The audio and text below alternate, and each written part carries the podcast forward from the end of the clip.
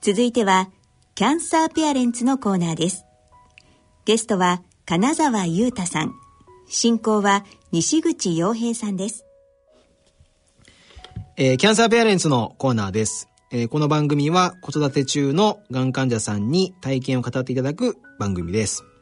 えー今回は、ゆうたこと、えー金沢ゆうたさんにお話を伺ってまいります。よろしくお願いします。よろしくお願いします。えー進行は、えーぐっちこと西口洋平です。ゆうたさんは、はい。がんをこう患ってらっしゃるんですが、はい。こう最初の、うんまあ、どういうこうきっかけで、はい。えー、がんがこう、見つかったのか、みたいなところがちょっと話をお伺いしていきたいと思うんですけど、いいいつぐらいだったんですか？えっと、5年前です ?5 ね。年前。はい。うんえっと、2014年の11月だったんですけど、えっと、まあ、その年の夏ぐらいからずっと慢性的にお腹が痛くて、えっと、まあ、ただ仕事も忙しかったり、あの、新しいこう、なんて言うんでしょうね、役割なんかも担っていて、まあ、そういうストレスから来るもんなのかなと思って、そんなに気にはしていなかったんですけど、まあ、ある日、えっ、と、痛すぎてもう痛すぎて。歩けないとか、あの、歩いてるともうすぐ油汗がダラダラ出ちゃって、あ、これはさすがに まずいなと。で、ん日曜日で次の日月曜日だったんですけど、これちょっと出勤したら仕事に支障出るなと思って、まあなんか薬もらおうぐらいのつもりで、えっ、と、近くの大きい病院の救急にかかったら、えー血液検査して、で、その後レントゲン取って、で、先生に言われたのが、炎症反応が、まあ、通常値の10倍ぐらいあります。10倍。はい。で、レントゲン取ったら盲腸ですと。はい。で、もう今から手術をしますんで、今から？はい。もう3、4時間後ぐらいにって、もう手術室予約しましたからって言われて、まあ、要は盲腸の手術をしましたと。で、後日その盲腸の病理検査、まあ、細かくその切った部位に関する検査をしてもらったところ、そこが実は悪性腫瘍だったと。なので、ええっと、それ用の、まあ、治療と手術をしましょうっていう流れで、まあ、要は告知を受けたっていうのが僕のがんとの出会いでした。最初は、がんと言われずに、はい。盲腸だと言われて、はい。盲腸の手術をして、はい。後で聞いてみたら、はい。がんだったと。そうです。ええなんか盲腸だったらね、別にこう、普通の、うん。まあ、誰でもなるはいはいはい。ものなんで、うんまあ、簡単に処置して、はい。はい、終わりです、みたいなそうです、そうです。感じのところが、そこはやっぱりその、癌と分かって、でも、はい取ったわけですよね。えっ、と、取りましたね。その、うんえっ、と、最初にその手術をして取りましたと。で、えっ、と、盲腸用の手術と、まあ、要は癌用の手術だと、切る範囲が違うと。あいうふうに言われたんですよ。そうなんですね。はい。なので、えっ、と、盲腸のところの方が要は小さいんで、癌用にもっと広く切りましょうと。で、そのためにもう一回手術が必要ですっていうふうに言われました。癌が分かって、もう一回手術をしたと。そうです。へえ。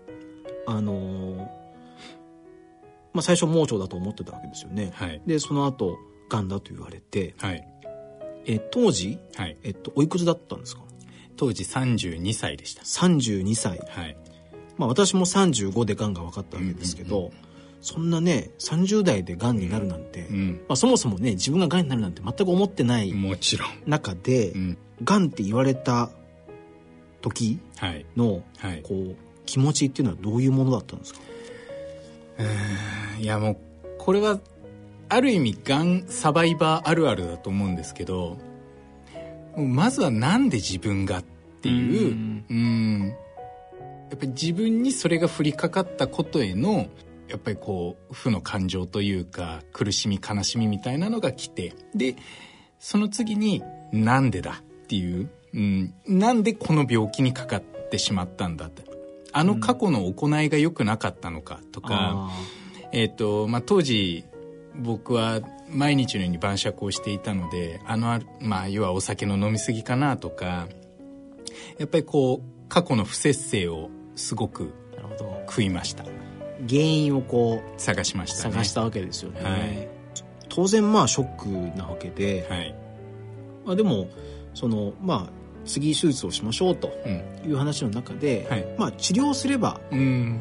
こう見込みがあるというかみたいなことなんかも当然そのえー医師からはうんうんうん話があったと思うんですけど、まあ、そのショックなのとはい一緒にその治療をやっていけばうんいけるんじゃないかっていう希望もあったわけですよね。そうですね。えっと、当時、えっと、医師からは、えーまあ、盲腸が、の中に悪性腫瘍がありましたと。うんで、ステージとしては、えっと、2B ですと。うんえっと、リンパへの転移はまだ見られないので、えっと、手術をすれば、えー転移の可能性は低いと思うので、すぐやりましょうと。うんいう説明をいただいたので、まあ、その手術をすることがもう最善でかつまあなんて言うんでしょうねがんとのうん戦いというか、うん。うん、がんという病とのまあお別れができる、うんうん。あのことなんだっていうことですごく前向きにというかもうぜひお願いしますっていう感じでした。うんうん。はい。で最初のその盲腸の手術からはい。どれぐらい後でそのがんの手術がえー、でも4週間ぐらいですね。じゃあ1ヶ月ぐらいでもうすぐ見つけてやりましょうみたいな話になった。そうですね。そうですね。見つけていただいたのは、まあ、もう2、3週間後ぐらいにはうん見つかって、僕に告知をしてくださって。で、もう手術室のスケジュールで、うんもう最短で組みましょうみたいな形で。なので、11月の確か3日に、その盲腸の手術をして、28とかに、その、がんの手術をしたっていう、それぐらいのスケジュールだったと思います。なるほどはい。ちょっと話戻るんですけど、はいはい。その告知の時っていうのは、はい。どういうシチュエーションだったんですか？まず、僕一人でした。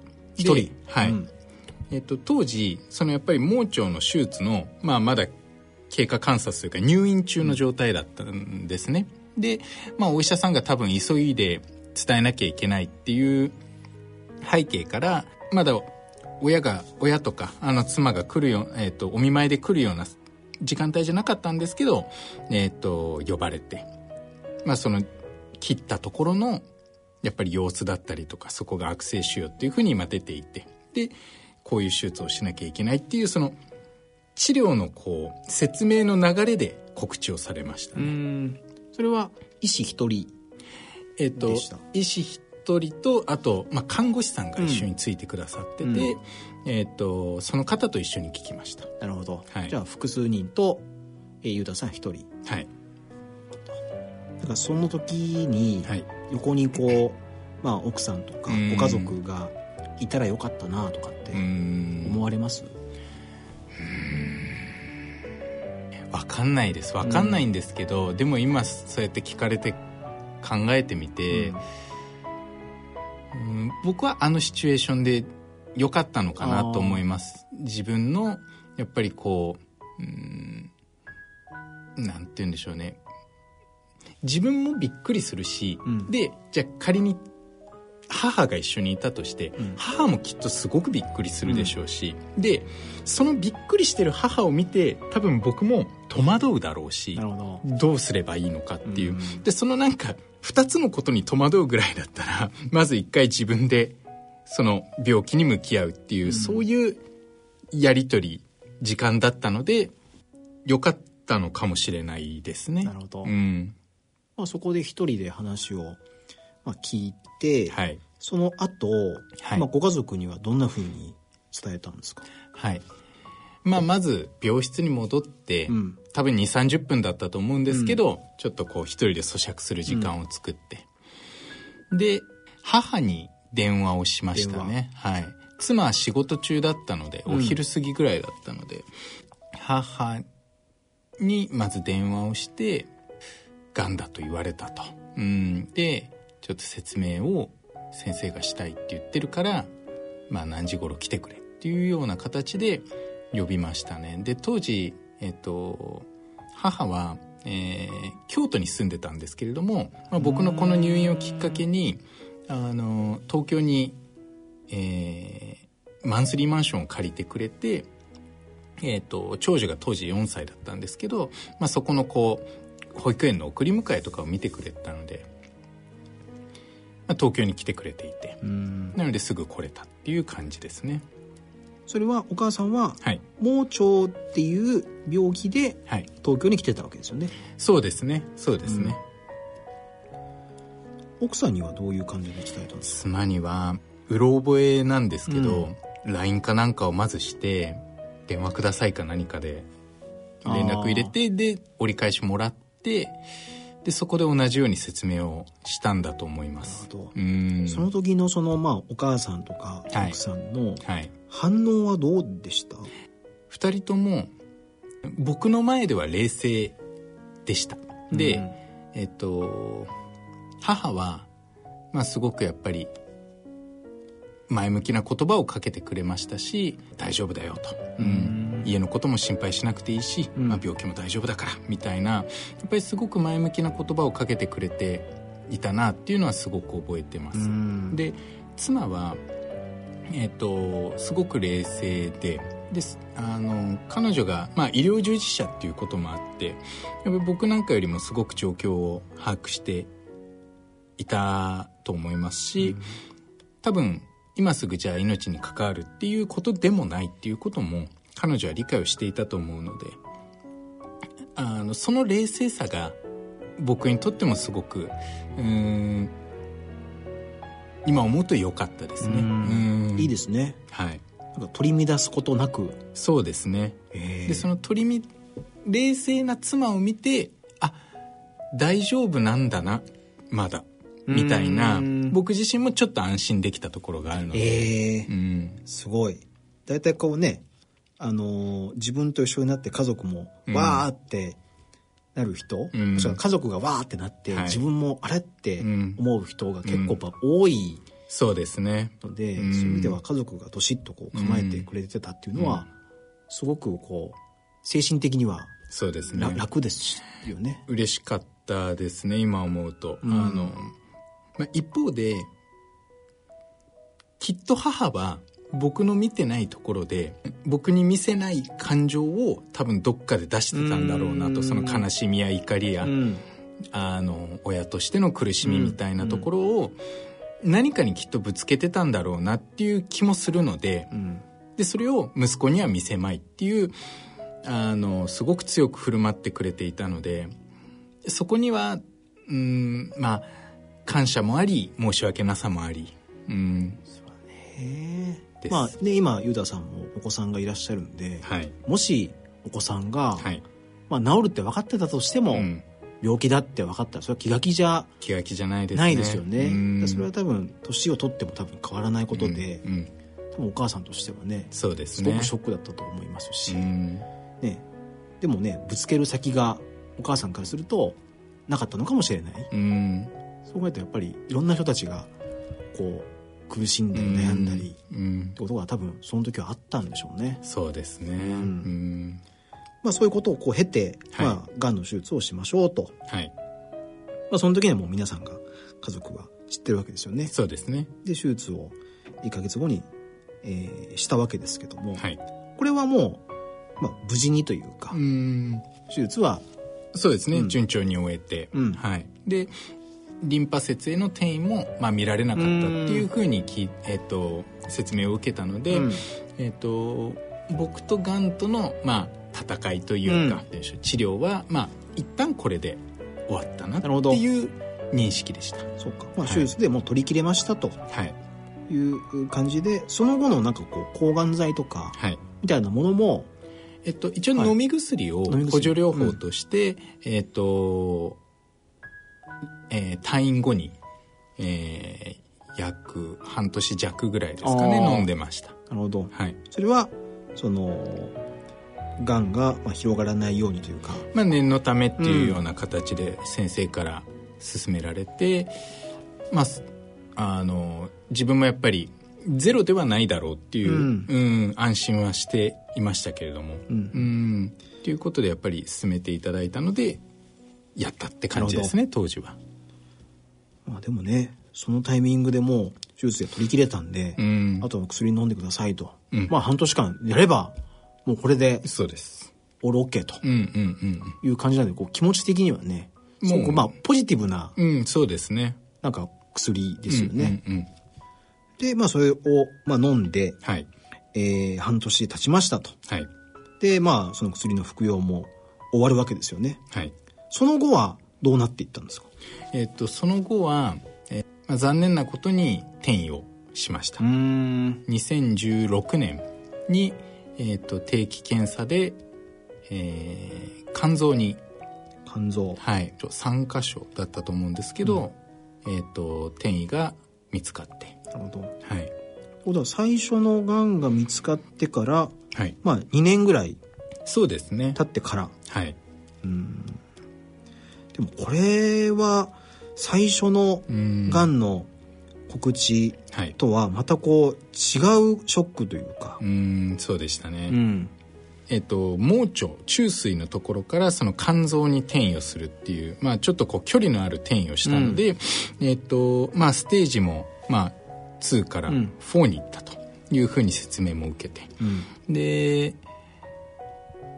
患者ではありますけどこう医療従事者ではないので素人ながらやっぱりステージ4って聞くと、イコール末期とかびっくりしますよね。長くないかもみたいな、うん。やっぱりこう素人の連想でやっぱりこうポンポンポンって悪い方にどんどんこう自分の中で広がっていってしまってやっぱりその時のこううん絶望感というかあのどうなってしまうんだろう自分の未来はっていうやっぱりそのうん一気に暗いところにこう自分が落とされたなっていううん。うん感覚はすごくありました。その時もお一人で？えっとその時は妻があ一緒に。来てくれました。はい、それはあれですか？その告知をされる前段階ではい。ちょっとやばいかもみたいな、えっとですねいやあの定期検査でえっとまあ僕の場合はレントゲンか CT か MRI かでたまにペットペット検査ですね。をえっと受けるんですけど、まあ、妻が時間が合えばあの一緒に来てくれていました、で、まあ、取って、えっと、レントゲンとか CT を取って、まあ、その日中には先生にこう見てもらってん。で審査、えっと審所見を言ってもらっておしまいっていうのが、まあ、定期検査の1日の流れで、まあ、それが34ヶ月に一遍ぐらいあったんですけど、その取ってもらって所見をこう教えてもらうその診察の時ですね問診の時そこで影がありますと。今回撮った写真にはっていうふうに言われて、まあ、見せていただいてでこことここにまあおそらく転移と思われるものがあるので、まあ、詳しい検査と、えーやった時の、まあ、治療のスケジュールを相談しましょうっていうふうに言われました。こう流れで、当然気持ちとしては、はい。まあ、今回も何もないだろうっていう気持ちなわけですよね。そうですねあの退院してから1年半経っていて、うん。でそもそもステージ2とも言われてい,、た中でやっぱり心のどこかでよあの油断がありましたねうん。うん。まあ油断とかね油断してるしてないに関わらずね病気はもうねまあ関わらないん。ですけど、うん。まあ当然ね何もないだろうっていう。っていう前提にいつの間にかいましたね自分は、うんはい。で1年半後にそれがこううん。パッて言われてやっぱりびっくりですよね。びっくりでしたね。うん。その時のその奥さんのはい。反応その時もなんか毅然とした感じだったんですか、毅然としてましたね。えっとうん。やっぱりこうモードが変わるというかうん。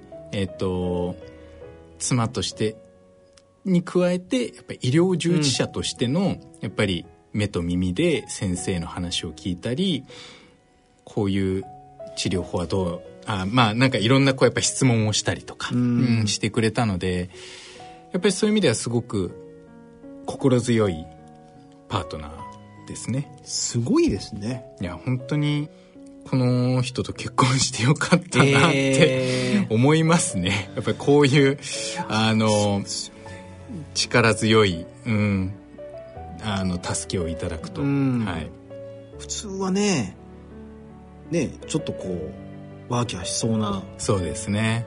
感じですけど、うね、ん多分そこでねその、えー告知をした医師に対して、いやはい。ちゃんと今までやちゃんとやってきたのに、うんなんで転移するんですか？うんみたいな。詰め寄るねうん。人もよく話聞きますから、はい。でもそうじゃなくちゃんと受け止めて、そうですね。冷静にはい。話を聞くっていうのはこれなかなかうん。できることじゃないですよね。い。や本当にあのありがたいなと思います、うん。まあ、そこで転移が分かってはい。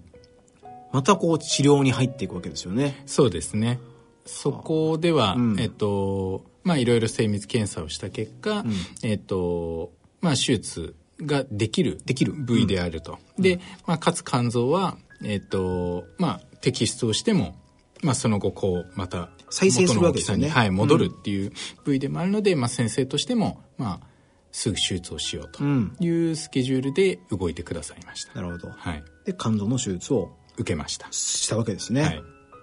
で、えっと、それも取り切れたわけですよねえっと、そうですね。あの、全、まあ、見える鍵は全部取っていただいて、はい。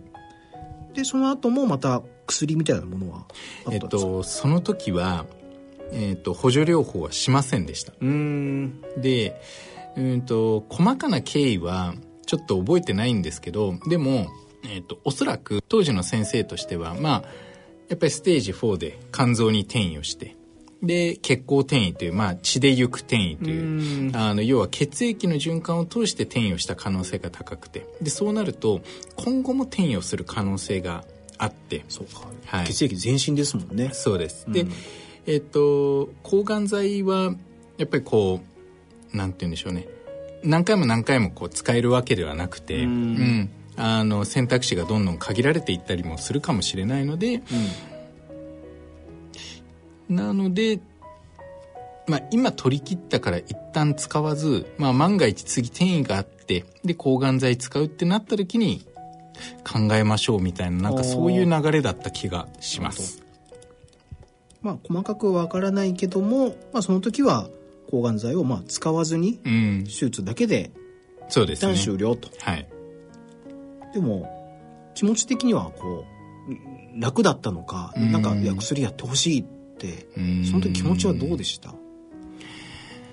その時は、うーん、まあでもやっぱり、見えるものを取り切っていただいたっていう、まあ安心感の方が勝りましたしうん、8月の末に手術をして、その9月、まあ継続して入院をしたんですけど、うん。子供たちの運動会がうん9月の下旬にあって、それに向けて退院したいっていう、もうその気持ちの方がすごく強かったですね。うーん。そうか。まあそういう意味では抗がん剤とかせずにせずにでしたしうんそうですね。早く退院したいっていう気持ちがすごく強かったですね、でもまあそれで退院できたわけですよね。はい。で運動会も出て。はい翌日でした確か。退院の翌翌日日に運動会に行きました、えー。なのでその当時の写真があの玄関に飾ってあるんですけど顔がめっちゃ白いっていう。そりゃそうですよね。まあ1ヶ月ぐらいこう入院してるわけ入ですよね。院してましたから。体力も落ちてますしそうでねすそうですそんな写真を玄関に飾ってます、まあでも出れてよかったわけですよいやもうね一安心でしたね。ねはいでまあ一旦まあ肝臓が取り切れてはい。まだあるんですよね。そうですね。そこから、えっと翌年17年2017年に、えっ、と関門部リンパ節というその肝臓の近くの、えーまあ、複数の管が通っているジャンクションへの、まあ、転移が、まあ、これもまた定期検査で見つかって、えー、がんとの3度目の出会いをしてしまいました。どうですか？このまあ3回目になるとん。慣れてくるのかいやいやいやいやなんかわかんないです慣れてくるのかいややっぱりそのさらにショックというかんうんうんどどんな感情なんですかね？あのー今でも覚えてるのは、うん。やっぱり告知を告知というかその再再転移が見つかって、で、えーじゃあ治療のスケジュールを組むので、えーとまあ、職場やご家族にも連絡を取ってでじゃあ次の検査いついつしましょうみたいな終えて先生とのやり取りですね終えて出てきた時に病院から出てきた時に、やっぱりこうすぐに電話ができませんでしたよね。その両親にも妻にも。それは1回目にも2回目にも、まあはい。なかったことというか。そうですね。えっと1回目はまあやっぱり自分が落ち着いたらすぐ電話をしました、でえっと肝臓への転移の時は、まあ、妻が隣にいてくれたので、まあ、一緒に聞いてくれましたと、うん。えっ、とその17年のリンパ節への転移の時はうーんやっぱり妻や両親がどう受け止めるかっていうことをもうちゃってるので、うん。過去のこう伝え方やうんうん。受け取り方で、あのやり取りをまたするのかとかまた悲しませてしまうのかっていう申し訳なさがえすごくありました、感じ方がやっぱりちょっとずつ変わってきてるわけですね。変わってきましたね。最初は自分がこうショックでうん、はい。ね、死んじゃうんじゃないかみたいなところから、うん。3回目の時は、ね、家族に申し訳ないというか、うん。なんかそういうこう気持ちにこう、うん変わっていったわけですね。はい。なるほどな。でもまあこれはこれですごいショックですよね。うんそうでしたね、うん。で1回目2回目と違ったのはえっ、と先生からじゃあ手術をすぐしましょうっていうふうには言われず、うん。んまあ抗がん剤だったりとか重粒子線とか、まあ、いろんな選択肢をまずはこう検討しましょうっていうふうになんかこう即提示がなかったっていうこともまあ今思うとあれちょっとこう今までと違うのかなっていう不安に当時はなりましたしはいその後セカンドオピニオンなんかもいくつか回ったんですけれども、やっぱり自分でその治療を決める。うん。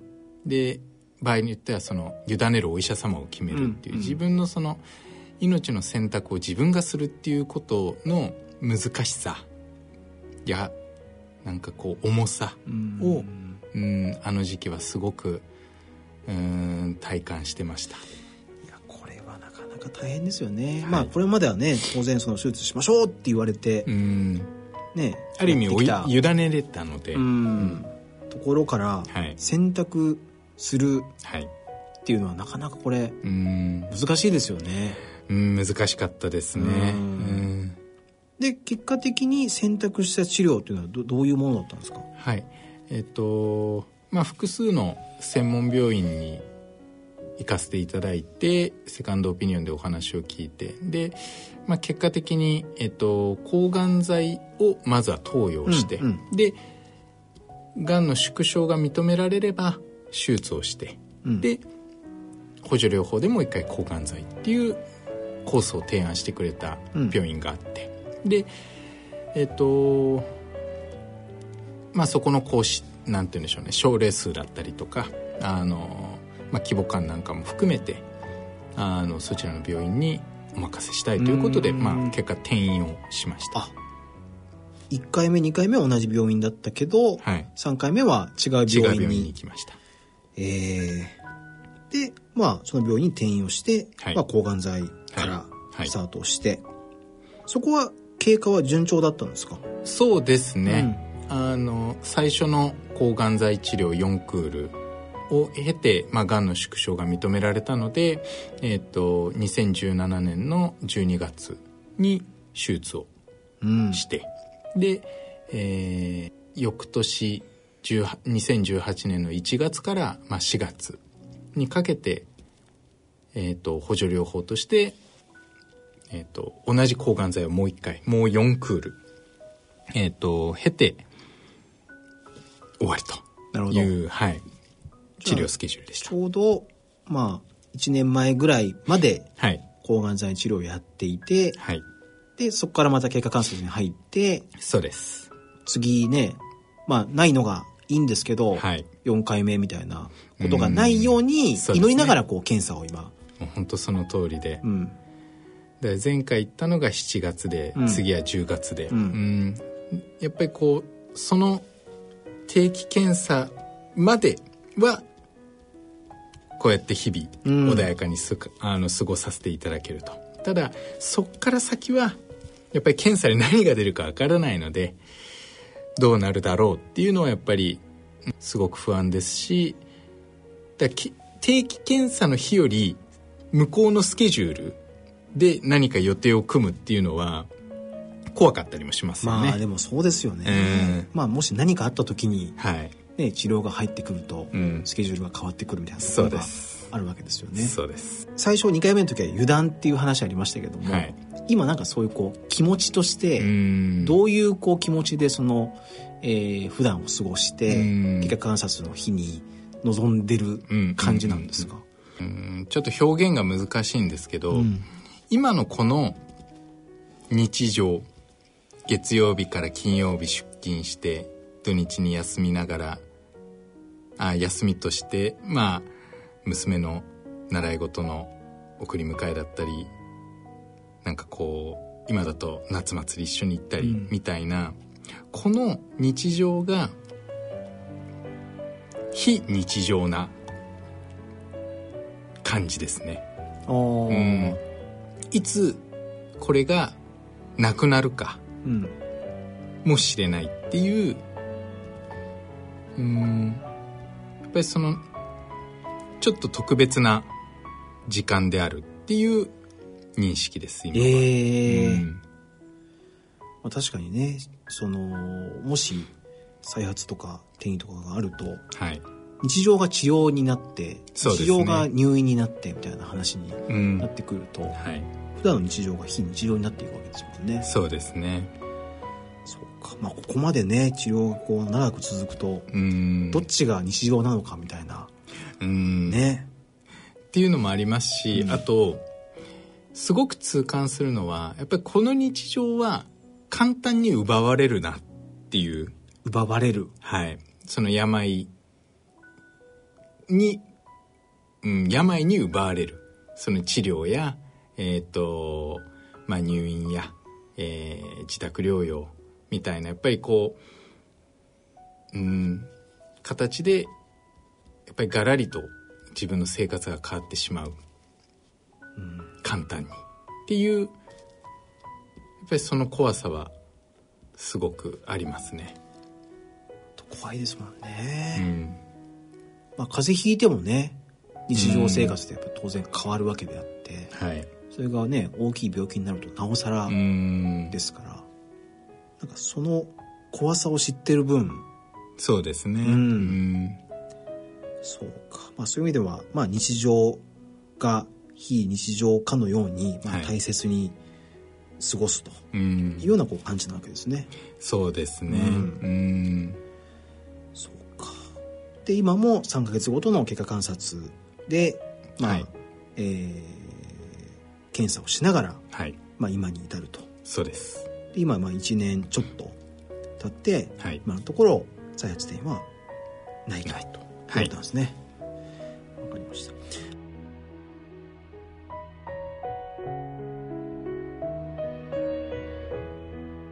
あのーまあ治療のことはだいぶねいろんなこう治療歴が こう、はいあったと思うんですけど、はい。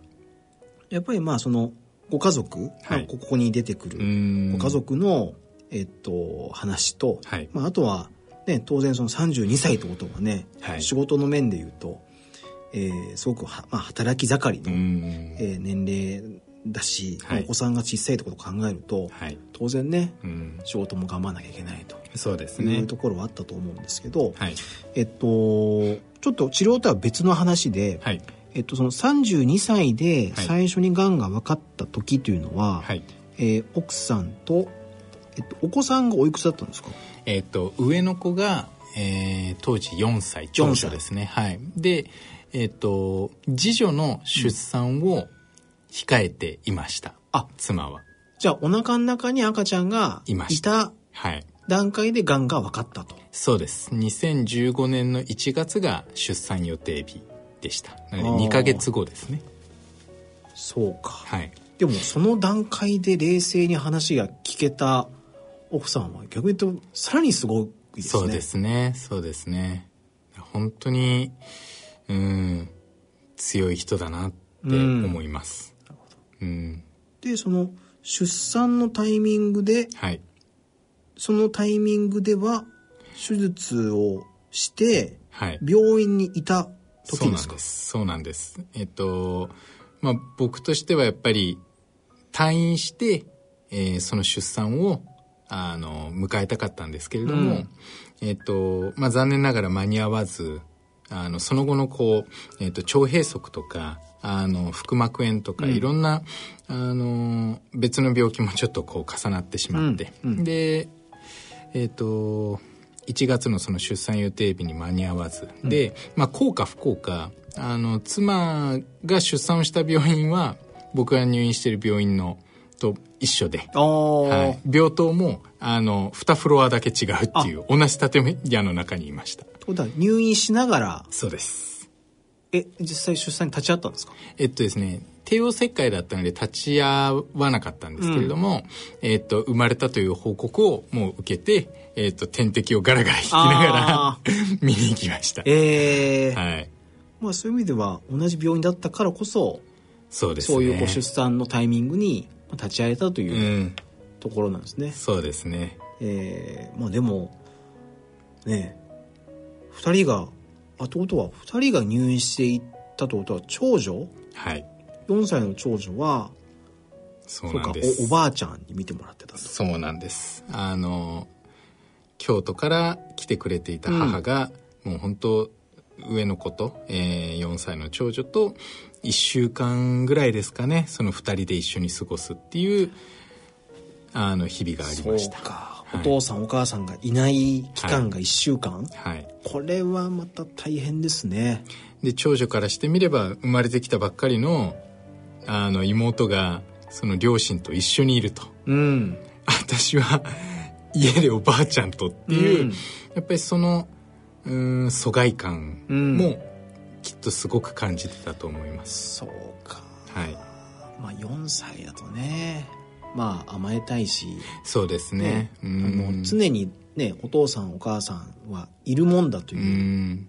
感じですからね。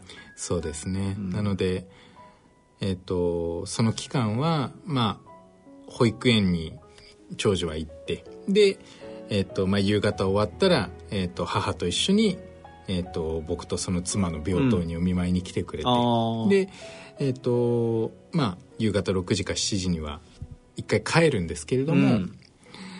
後で母から聞くと実はその後もう一回来ていたと、うん。うん夜の9時とか9時半ぐらいに、うん。まあ、寝る前にやっぱり寂しくなってえっ、とまあお父さんお母さんに会いたいってまあ言うと、うん。で、まあ、中には入れないのでじゃあ病院を外から見るだけだよっていうええ。あの風にして母が連れてきてくれていたっていうのを後で聞きました。そうですか。はい。でそれを聞いた時はやっぱりもうあの本当に申し訳ない気持ちになりましたうしん。うん。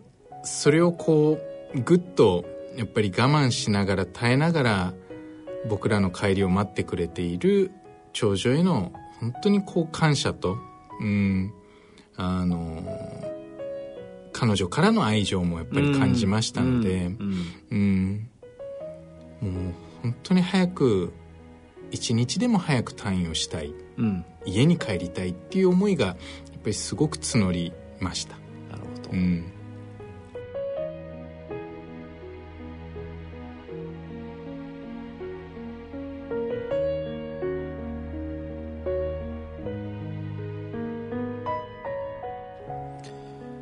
今その4歳のえっと長女がはい。5年前なんで、今もう小学校の 4, 年3 3年年生。はい。あの先月あ今月か。誕生日を迎えて9歳になり9ます、歳。はい。じゃあもうねあのーだいぶこう女の子というか。そうですね。ねすごくあのファッションや髪型にもすごく、うん。あの気を使うというか、うん、あの楽しくおしゃれをするうん。女の子になってくれました。そうですよね、はい。で下の子が？下の子が今4歳で4歳。こはい今年あ今年というかその次の1月で5歳になる、うん。なはい、年です。るほど。はい。あのーまあそのお子さんに対して、はいそのゆうたさん自身のはい。病気のことっていうのははい。伝えてらっしゃるんですか、えっと僕から直接何かこう時間を設けて伝えたっていうことはうん。ないんですけれども、うんとまあ、つどつどのやっぱり入院をするときに、ん。やっぱり入院をするよとか手術をするよでお腹を切るよっていうような、えっと、状況の説明はしました。うんただがんっていう病気がねっていうようななんかそういう説明をするようなことはうんしなかったですね、はい。い今は知ってるんですか？えっと、今は知ってます、うん。で、えっとまあ、長女は小学3年生で、まあ、テレビドラマなんかも見ますので、うんうん。やっぱりこう登場人物ががんにかかってうん。とか、あのいうシーンとかを見ながら多分こうあお父さんと同じ病気だっていうふうに認識はしているようですし、あのそうですね。がんであるっていうこととうん、うん、理解はすごくしています。なるほど。はい、そのがんであるということを伝えたのはどどなたなんですか？うーん妻ですね。はい。えっ、とあ妻だと思います。うん。えっ、とやっぱり僕の入院中にえっ、と娘が「お父さんはがんなの?」とかなんかどう、うん。こういう病気なの？っていうのをあのいろいろ質問をしたみたいなので、うん。まあ、妻として答えてくれる範囲で答えてくれたようです。うん。で、まあ、僕も「お父さんはがんなんでしょ?」って聞かれたら「まあそうだよ」っていう答え方はして。ええでもなんかそれをこう細かくじゃあ自分がなんかえっ、とじゃあステージ4で予後はどうのこうのでみたいなうん。そういう話はしないです。やっぱりそのお子さんから「お父さんはがんなの?」とかうん。っていうそういうこうがんに関する会話っていうのははい。あるあるんですかね？えっ、とありますね、うん。で多分なんですけど、うん上の子はうーんまあ父の病としてのがんうん。っていうふうに、まあ、まず捉えてはいるでしょうし、うん。あとじゃあがんってなんだろうっていう、まあ、好奇心として知的好奇心としてえっ、とそれを理解しようとしてくれている節もありますしうーんまあ、僕自身が今、まあ、なんやかんやえっ、となんて言うんでしょうね。日常の日々を過ごせているので、うん。で、まあ、入院をしてもつどつど戻ってきているので、多分大人が捉えてるほどそのがんっていう病に際して悲観的ではないんだろうなっていうあ気もしてます。まあ目の前にね元気なお父さんがそうですね。いますからね、はい。なんかそういう意味ではがんになっても別にねこうやって元気うにん。生活ができるんだっていう。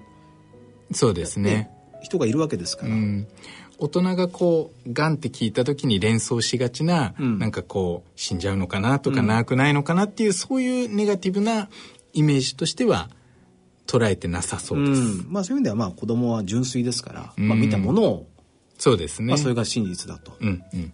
いう感じなんでしょうね。だと思います、うん、なんかそういう意味では、まあ、私の娘もまあはい。そういうとこありますけど、うーんなんかこう悲観的にならずにね、まあ、日常を、うんうん。まあ、本当にお父さんと娘という関係の中で普通に生活できるというのはすごくまあありがたいし、まあ嬉しい。そうですね。ことですよね。そうですね。うん、グッチさんうん。はそのあたりは娘さんから聞かれたりしますか？病気のことまあしますけどね。うん。まあ僕もあんまりあの詳しく話したくない方なんで、まあそうだだよで最近学校どう？みたいな、なんかこう、うちょっとはぐらかすみたいな。あ なるほど。ありますよね、うん。まあそれはね多分皆さんそうかもしれませんよね、なんかそこの話をねずっとしたいかっていうと、まあそうですね。したくはないですね。ないですよね